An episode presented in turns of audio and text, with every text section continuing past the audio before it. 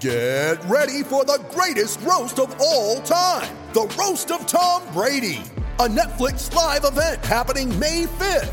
Hosted by Kevin Hart, the seven time world champion gets his cleats held to the fire by famous friends and frenemies on an unforgettable night where everything is fair game. Tune in on May 5th at 5 p.m. Pacific time for the Roast of Tom Brady, live only on Netflix. You ready? Showtime. On May 3rd, summer starts with The Fall Guy. Let's do it later. Let's drink a spicy margarita. Make some bad decisions. Yes. Audiences are falling in love with the most entertaining film of the year. Fall guy. Fall guy. Fall guy. That's what the poster said. See Ryan Gosling and Emily Blunt in the movie critics say exists to make you happy. Trying to make it out? Nope. Because I don't either. It's not what I'm into right now. What are you into? Talking. Yeah. The Fall Guy. Only in theaters May 3rd. Rated PG-13. Welcome to a on the road edition of the Garden Report postgame show. The Celtics have just won Game Three, 104 to 87. I'm Jared Weiss. I'm joined by Sean Highkin of the Athletic and the Locked On Bulls podcast. It's another fun one Is this in the, the, Celtics is this, Bowl Is series. this a United Center report now? This is- not at the Garden. So we're calling this a United report, although we don't have the uh, naming not- rights for that as well. move, so it's still the Garden Report, but we weeks. we're in Chicago. Uh, we're not dragging anybody out of this show. Uh, so we're in Chicago. We're at the United Center. The Celtics just uh, got back in this series. Because Rondo is not in the game. Mm-hmm. And let's talk about what happened tonight. So you have one, the Celtics played really, really well. And on the other side, uh, Chicago screwed because they lost Rondo, and Rondo was maybe their best player in the series so far.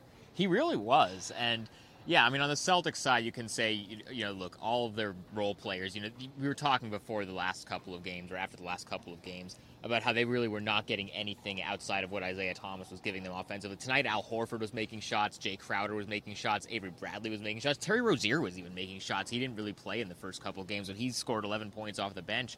And yeah, I mean, the are just the, the offense just does not function as well when Rajon Rondo isn't on the floor. He pushes the pace. He's the one that gets everybody in the right spots. Everything just gets stagnant when he's not out there. And the, the defense is not the same. I think that's where the biggest advantage comes from is Rondo's play calling on defense. Almost every single time the Bulls are in transition, he would be yelling out assignments. I mean, he does that really as well as anybody in the NBA. That's one of the things he's really great at, and they need someone to step up. It's not going to be Jerian Grant or Michael Carter Williams. We might not really see any of them for the rest of the series. I'll sure we'll see a little bit, but the Bulls are gravitating away from using a point guard and relying on Ron, uh, on uh, Butler and Wade. We saw that in the fourth quarter. Now, on the other side for the Celtics, before we get to the Bulls in part 2 Al Horford said he couldn't find a rhythm offensively last game. This game, he finally found it. He was game. He was tied for leading score at 18 points. So in Al Horford fashion, this game had an 18 point high score. Uh, but he seemed to be kind of the steady offensive presence that the Celtics needed tonight. Yeah, he really was. And they just ran that pick and roll with him and Isaiah just over and over and over again, and the Bulls had no answer for it. We need to talk about the Gerald Green thing.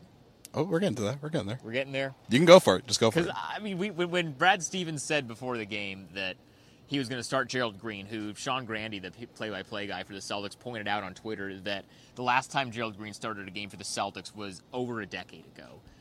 That just seemed like desperation. It just seemed like a total panic move, but it worked.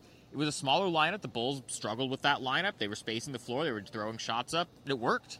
I mean, it's funny is it and Horford, their pick and roll got better with uh, Gerald Green on the floor. There was one really notable play where they, I think it was out of a uh, out of bounds play, where they set a staggered screen, Green, and then Horford setting a staggered screen for Isaiah. They ran Isaiah- that a lot. Yeah, they ran that a few times, but you know Isaiah will drive across across the top of the key and then go through the lane. Horford like hides baseline. Once they see that Horford's getting the ball, they're like, "Oh crap, what do we do?" And then whoever the weak side shooter is, Gerald Green, a couple of those instances, they're so wide open, it's amazing. Now the Celtics are missing a lot of those shots in the first two games, and they made them tonight. They had 17 threes, which was the second most in franchise history, uh, for in a playoff game, I should say. Uh, but really sometimes the difference, especially for this team, is whether their threes are going in. They were missing a lot of wide open threes. They manufacture better looks tonight, but it wasn't. It's kind of just a bit of that. The threes are actually going down tonight. Yeah, this felt like a little bit of correction for how the series went the first couple of games. I don't think the Bulls are as good as they were in the first two games, and I don't think the Celtics are as bad as they were in the first two games. Tonight, everything kind of, and obviously the Rondo injury changes a lot of things about the dynamic of the Bulls, but the Celtics looked like the better team tonight, eh, just as everybody thought they were the better team going into the series.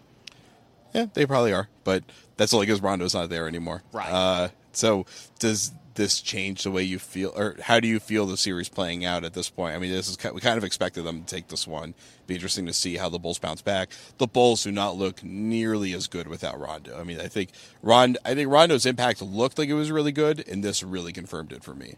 Yeah, and now the. Uh, I, I, think I think we'll know a lot more after Sunday. I think whoever wins Game Four is going to be ultimately winning the series. If the Bulls win, then they're up three to one, and then they only have to win one of the next three games. And I have to think, even as inconsistent as this team is, they'll be able to figure out a way to do that. If the Celtics win, it's tied 2 2. The Celtics have home court advantage back. The Bulls don't have Rondo anymore. And then I kind of have a hard time seeing the Bulls recovering. It might go seven either way, but I think whoever wins on Sunday is going to ultimately end up winning the series well, we're probably in for a long series and it'll be an ugly one, but hey, at least it's close and it's exciting. Yeah. So we'll come back in part two. We'll talk about what happened with the Bulls and Celtics more in game three. And we'll talk a little bit about Isaiah Thomas's situation and maybe they kind of figured out a solution there. Uh, before we go, Blue Apron. Let's talk about them. Now, if you're constantly on the go and you need to make dinner, and you're tired of eating lean cuisine, sesame chicken is what I eat every single night pretty much. I'm tired of eating it. I want to be able to cook for myself, but I'm too lazy, stupid, and busy to be able to actually grocery shop for myself. So, like an adult, I'm using Blue Apron. If you go to blueapron.com slash garden report, you're going to get three free meals and free shipping on your first order. Blue Apron sends you prepaid meals, and they're actually really, really good. So I recommend you use it go to blueapron.com slash garden report we'll be right back on the garden report postgame show from the united center here in chicago on clns radio and celtics blog Welcome to part two of the Garden Report. We are here at the United Center after the Celtics beat the Bulls in game three. I'm Jared Weiss. I'm joined by Sean Highkin of The Athletic and the Locked On Bulls podcast.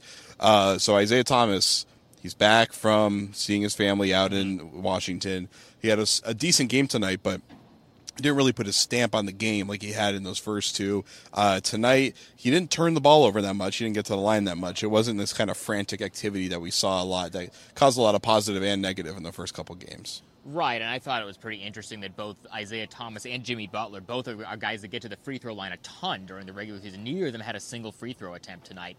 And you know, Jimmy was talking after the game about how he didn't have an attempt because he was taking a lot of jump shots, and you're you're not going to get called for a lot of fouls when you are taking jump shots. I think Isaiah was kind of doing the same thing. He wasn't attacking the way that he usually does. Maybe that was just him being a little bit conservative, not wanting to turn the ball over as much. But you definitely notice he was playing a different way. There, there was this one particular foul call that kept happening, kind of. Uh, mm-hmm. inconsistently in this game where guy would drive from the elbow and then he'd make the turn around the free throw line. Celtics kept getting that call over and over again. Butler tried it like three times, didn't get the call. Bulls weren't getting it. It was really weird to see, especially in Chicago, to see what really looked to me to be kind of a lopsided application of the way they were calling those ones. Felicio, I think I hit once or twice for it. Mirotic might have gotten hit for one, mm. which I thought none of them were actually fouls. And uh, coincidentally, Isaiah Thomas is the kind of fouls that he usually draws. Didn't end up getting to the free throw line, but it was weird to see a game where free throws tend to play a huge role in most of these matchups, but it didn't really tonight. I will say that made the whole thing a lot more fun to watch when they weren't having to stop play, having guys go to the free throw line. It was a lot more free flowing, at least on the Celtics side. The Bulls' offense was kind of stagnant, but really? at least it wasn't just a whole bunch of stoppages for free throws. But I, you know, I think both. I, I think maybe there was a little bit of a disparity in the calls, but I think both sides actually did a pretty good job of not fouling on defense. And obviously, the Celtics played much better defense tonight than the Bulls did. The Bulls let the Celtics get a lot of easy baskets, but they weren't really contesting in the way that they were fouling. That that too, but also the Bulls didn't get it into transition like no. they were in the first few games because Rondo's not there, so he's not forcing turnovers, he's not pushing them in transition. And the Celtics are having really bad issues with matchup confusion and transition. They were trying to get everything organized, they couldn't do it.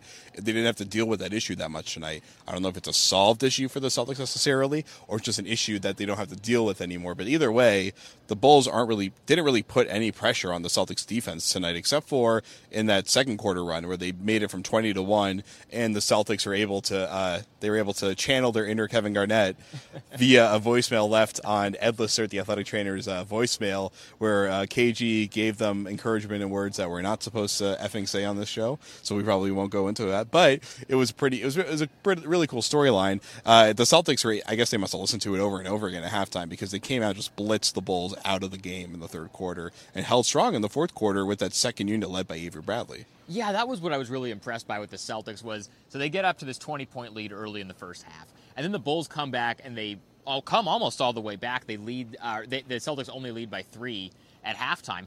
And Jimmy Butler at that point, I think, is one for eight or one for nine from the field.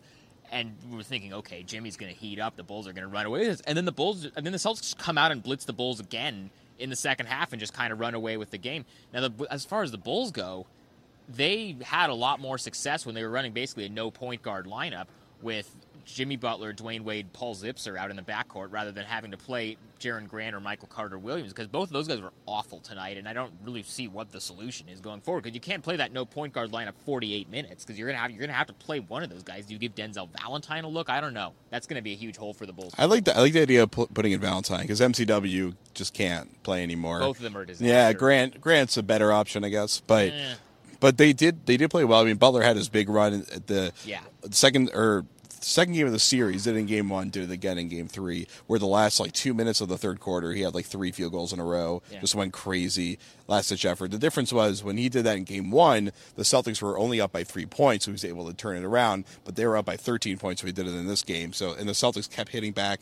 Olynyk made some nice plays. Terry Rozier had a huge, huge second half. He was one of the most important players in this game. The energy that he brought on both ends. The Celtics plan of just having wings crashing the boards and jumping over rebounders actually worked. They actually mitigated Robin Lopez's rebounding for the most part, even though he, he definitely kicked Al Horford's ass on the offensive glass a couple times. At the end of the day, Horford had more rebounds, and Lopez wasn't that big of a factor in this one. And I think a big part of that was the adjustment that bringing Gerald Green in, going with a smaller lineup. Because if Robin Lopez has to chase guys around the perimeter, you've seen this the whole season with Robin. He's great when he's guarding more traditional big men, you know, like Amir Johnson or you know Al Horford when he's playing more inside and kind of the lineup they had before. But when he's matched up with a guy like a LaMarcus Aldridge or Dirk or Myles Turner or somebody like that who can hit an outside shot, he's not nearly as effective on the defensive end, and so he's. Uh, you know, you know, spacing the floor more and you know giving Al Horford more room to operate inside and making Robin cover more ground. That's a bad matchup for the Bulls. All right, well, we'll see what happens in game four. We'll be back for that one from the United Center. Hopefully, I'll get my voice back by then. Uh, for Sean, you can find him at Highkin on the Twitter machines. You can find me at Jared Weiss NBA. Don't forget to sign up for Blue Apron using blueapron.com slash garden report. You'll get three free meals and free shipping. Please do it because it really helps out our show and allows us to go on the road with the Celtics when they're in the playoffs and get to hang out with guys like this, which is always fun. Well, is that a good thing? I got my kicks. What can I say? I'm getting pizza later. I'm happy. So that'll do it for us here on the Garden Report post game show from Chicago. We will see you after game four Sunday evening again from the United Center on CLNS Radio and Celtics blog. Peace out.